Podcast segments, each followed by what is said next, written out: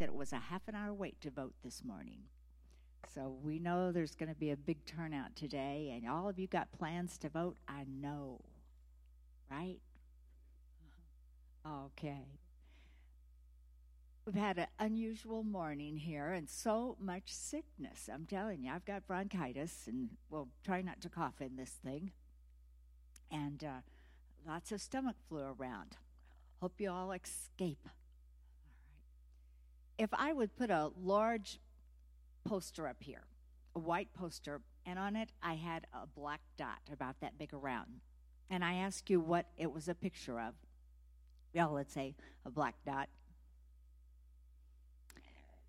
Then I might mention, but will you look at all the white? Will you see how much white there is and just one little black dot?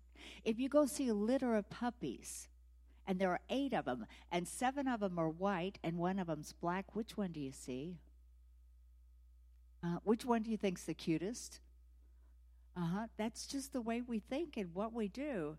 When we study the, the passage of David uh, here today, it's, it's like a beautiful, white, clean picture that we would look at. Later on, we're going to see a black dot in his life, but I want you to realize that he lived 69 years, a noble life, and approximately nine to 10 months living in sin. And you know, if you ask someone that doesn't know a whole lot about the Bible and you ask them about David, they'll tell you two things. He fought a giant and he slept with Bathsheba. And that's what they know. But I'm hoping that we are understanding there is so much from the life of David for us to learn from. And that today we've got something to really fasten a hold of and get, get into our life. I, I know this. You don't want to be remembered for your dark spot, do you? No, you want that to be forgotten. And praise God, what He forgives, He remembers no more. He doesn't remember the dark year, uh, the dark spot in your life. Hallelujah. And that doesn't mean He has amnesia, it means He does not remember it against you. Not ever again. We're going to see David today when we start a lesson as a brave soldier, taking territory that God intended for Moses to take all those years before. But Moses' generation died in the wilderness. You know what happened to them, don't you? And then God gave the job to Joshua. Now, did Joshua go into Canaan? Yes, he did. But did they take all the territory? No, they were satisfied with what they had when they got there, and they let the Canaanites dwell with them. So King Saul had a chance. He failed his very first assignment to utterly destroy the Amalekites. Remember that from our lesson last year? But David, that boy warrior, had become David the warrior king, and he's going to be the one to take all the territory that God first promised to Israel. Today, we're not going to only see him as a warrior, but we'll see him as a shepherd king. Uh, some of Jonathan's last words to David were this Don't cut off your kindness from my family not even when the Lord has cut off every one of your enemies from the face of the earth. And we're going to see today that he cut off every one of the enemies around Israel. And then he remembered Jonathan. we'll see David as a foreshadowing of redemption. Because, guys, here's what happened David will save Mephibosheth for Jonathan's sake. God saves us for Jesus' sake. Will you get that comparison as we go through this today and see how David is a foreshadowing of, of Jesus Christ? You can imagine when David said, Is any of Saul's family alive? Knowing that Saul had been a relentless enemy of David, and David could have hated the descendants, that there was a little shudder in the kingdom. David um, knew, got the news that Jonathan's son was living in this insignificant little place called Lo Debar. And it was a custom of that day for a new king to put to death all of the relatives or the contenders to the throne. So you can imagine how Mephibosheth would have felt when the king's messengers arrived. And by the way, Mephibosheth is who? Jonathan's son, right? He was only five years old when he had been rushed from his home and he was dropped or he fell or something happened that both of his legs were crippled. And that boy Mephibosheth, think about it, so much tragedy as that little guy, his father and his grandfather killed on the same day. uprooted from his home in a panic run. And he was a crippled. And as he grew up, Mephibosheth lived with the knowledge that he was a refugee. He lived in dread, waiting for that other shoe to drop. Have you ever waited for the other shoe to drop? What a miserable existence that is. In the 1800s, a little boy sent her little, uh, a mother sent her little boy to buy milk, and as was the custom in that city, when you sent your out to get milk, you carried a pitcher.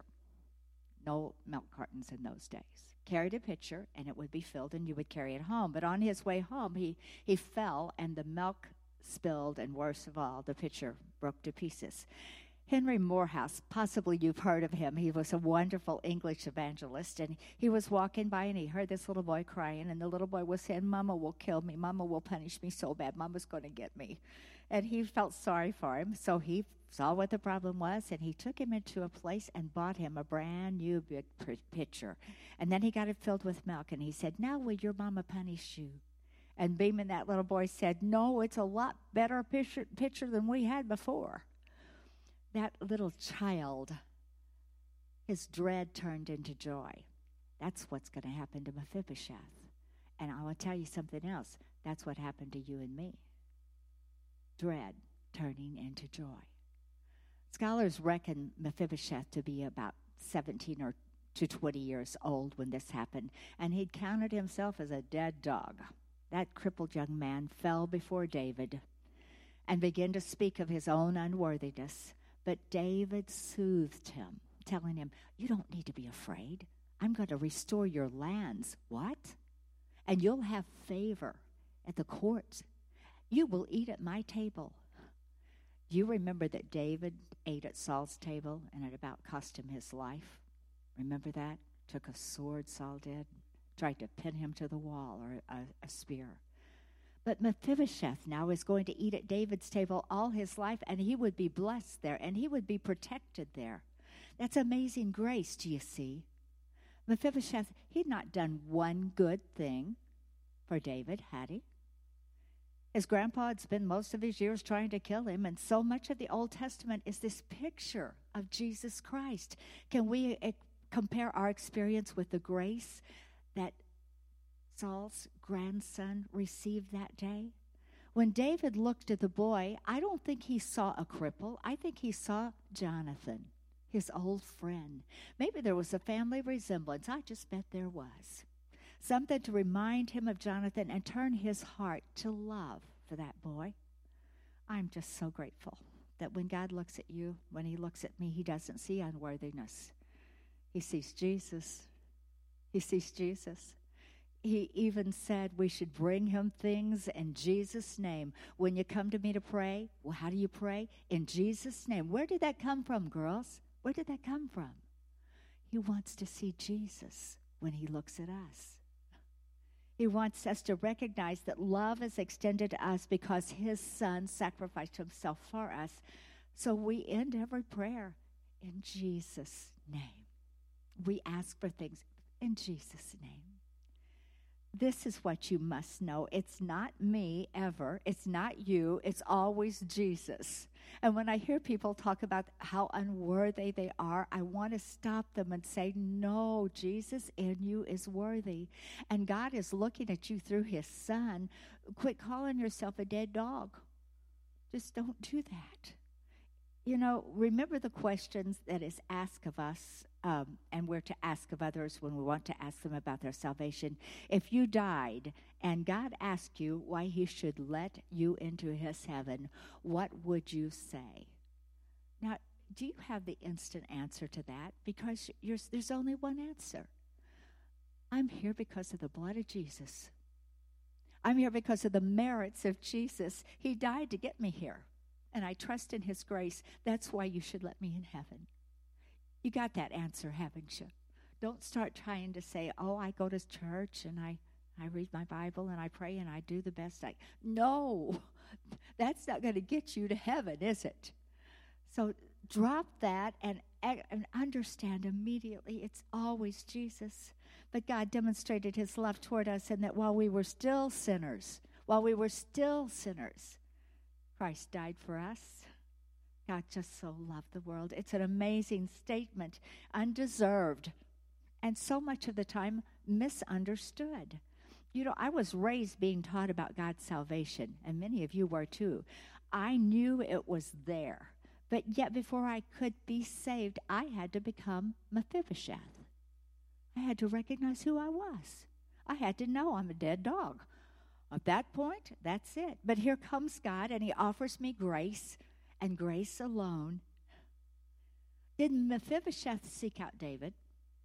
No. David sought Mephibosheth. You understand, while we were estranged from God and even hiding from us, uh, from Him, some of us, He had already prepared the blood of Jesus to wash that estrangement away. I watched so many people give their life to Jesus during Judgment House, and every time it was the same transaction because there's only one. I trust Jesus. I want Jesus to come in my heart. I want him to be my Savior. I want him to forgive me of my sins washed away in the blood of the Lamb. And there we are. I was always, always, I'm disappointed by the some, some who come in and say, I was saved back in so and so, but I need to be saved again. Or they will say, I thought I was saved, but now I'm not sure I was saved. And you know why it is every time? Because they're li- living in some sin that they'll want to tell me, this is what I'm doing. To understand that all we need to do is trust in Jesus Christ, ask Him to live in our hearts, be aware of His presence, be filled with the Holy Spirit, and say, God, you got this. You got this. I'm yours. I'm your responsibility now. God reached out to us. Does it dawn on you every day what a wonderful God we serve? So there was Mephibosheth sitting with those crippled legs underneath David's bountiful table. He just soaked up the blessings of the king every day. He didn't have to talk dead dog stuff anymore. Every day. You understand we're going to sit at a banqueting table with Jesus Christ. You know that's coming for us. Would you think about what Mephibosheth escaped from? As he laid in his luxurious warm bed at night, I'm sure his mind could go back to the years he spent in banishment. He was no longer hiding in a backwater town of Lo Debar. No more poverty, no more feeling like a dead dog, no more cowering in fear, maybe hungry, tortured in mind, no longer the shame of having to hide his name. He moved from being a nobody to be included in the family of David. Listen, girlfriends, listen. We have a higher position than David gave Mephibosheth. We're going to sit on the throne with Jesus Christ and reign with him. I, I don't think that registers. I have a hard time picturing that. You know, I can picture me being in heaven. I can think about that. But sitting on that throne, anybody else have trouble with that one? But it's true. God says, and it will happen that way you know, God's going to supply all our needs. The day we got saved, we became citizens of heavenly Jerusalem, and we're going to dwell there for eternity with the Lord. Don't we have a lot to rejoice about today? When we're looking around at a nation, we're getting low and lower as we see all of the sin and what's going on. Can we not lift our head and rejoice about what He has done for us? Now, focus with me. The Bible teaches that because of Jesus, because of that grace, we'll sit with no longer crippled legs under the banquet table of Jesus Christ. We'll be honored guests. Will our minds turn back, do you think, to what we have once been? I think probably only at the beam of judgment. I think then when, when the works of this world are burned up and the works of Jesus Christ in our life are preserved. But if in heaven, if we could think back to our earthly life, life, will you stay with me just a minute and let me tell you just a fraction of what we will have left behind? This thrills me, and I hope it will you. There will be no funeral homes in heaven. There will be no hospitals there, no heart monitors or wheelchairs or deathbeds. There'll be no cancer. There'll be no divorce courts, no addiction centers, no suicides no drugs, no gangs. There will be no mass shootings. There'll be no acts of terrorism, no racial divisions. There'll be no injustices anymore. There will be no war, no nuclear weapons, no dirty bombs. There'll be no child abuse. no pornography, no child molestation. There'll be no filthy language that will ever assault our ears again. Hallelujah. Never again will there be misunderstandings, our hurt feelings, our harsh words, our gossip. There'll be no night, no loneliness, no depression, no worry. There'll be no more temptation, and guys, no more sin. Hallelujah. There'll be no locked doors. There'll be no separations. There'll be no starving children. There'll be no slavery. There'll be no dictators. There'll be no evil governments. And as Revelation sums it up in this in chapter 21, no tears because Jesus will wipe them all away. And he says, no sorrow, no sickness, no crying, no pain. Now, I didn't even tell you what to be there, and do you not have reason for rejoice just, hear, just hearing that list of things that will not be there? Let me just say that David's tender care to Mephibosheth won't hold a candle to what we're going to receive from our loving God and his Son, the Lord Jesus Christ. And Revelation ends like a new beginning. It says, God himself will be our God, and we shall reign with him forever and ever and ever. Amen. Amen. All right. Reasons to rejoice. Let's stand and have a prayer. And in that prayer, I need us, please, to, to ask God to help us today with this election to have His will and have His way. Phyllis, would you please do that for us?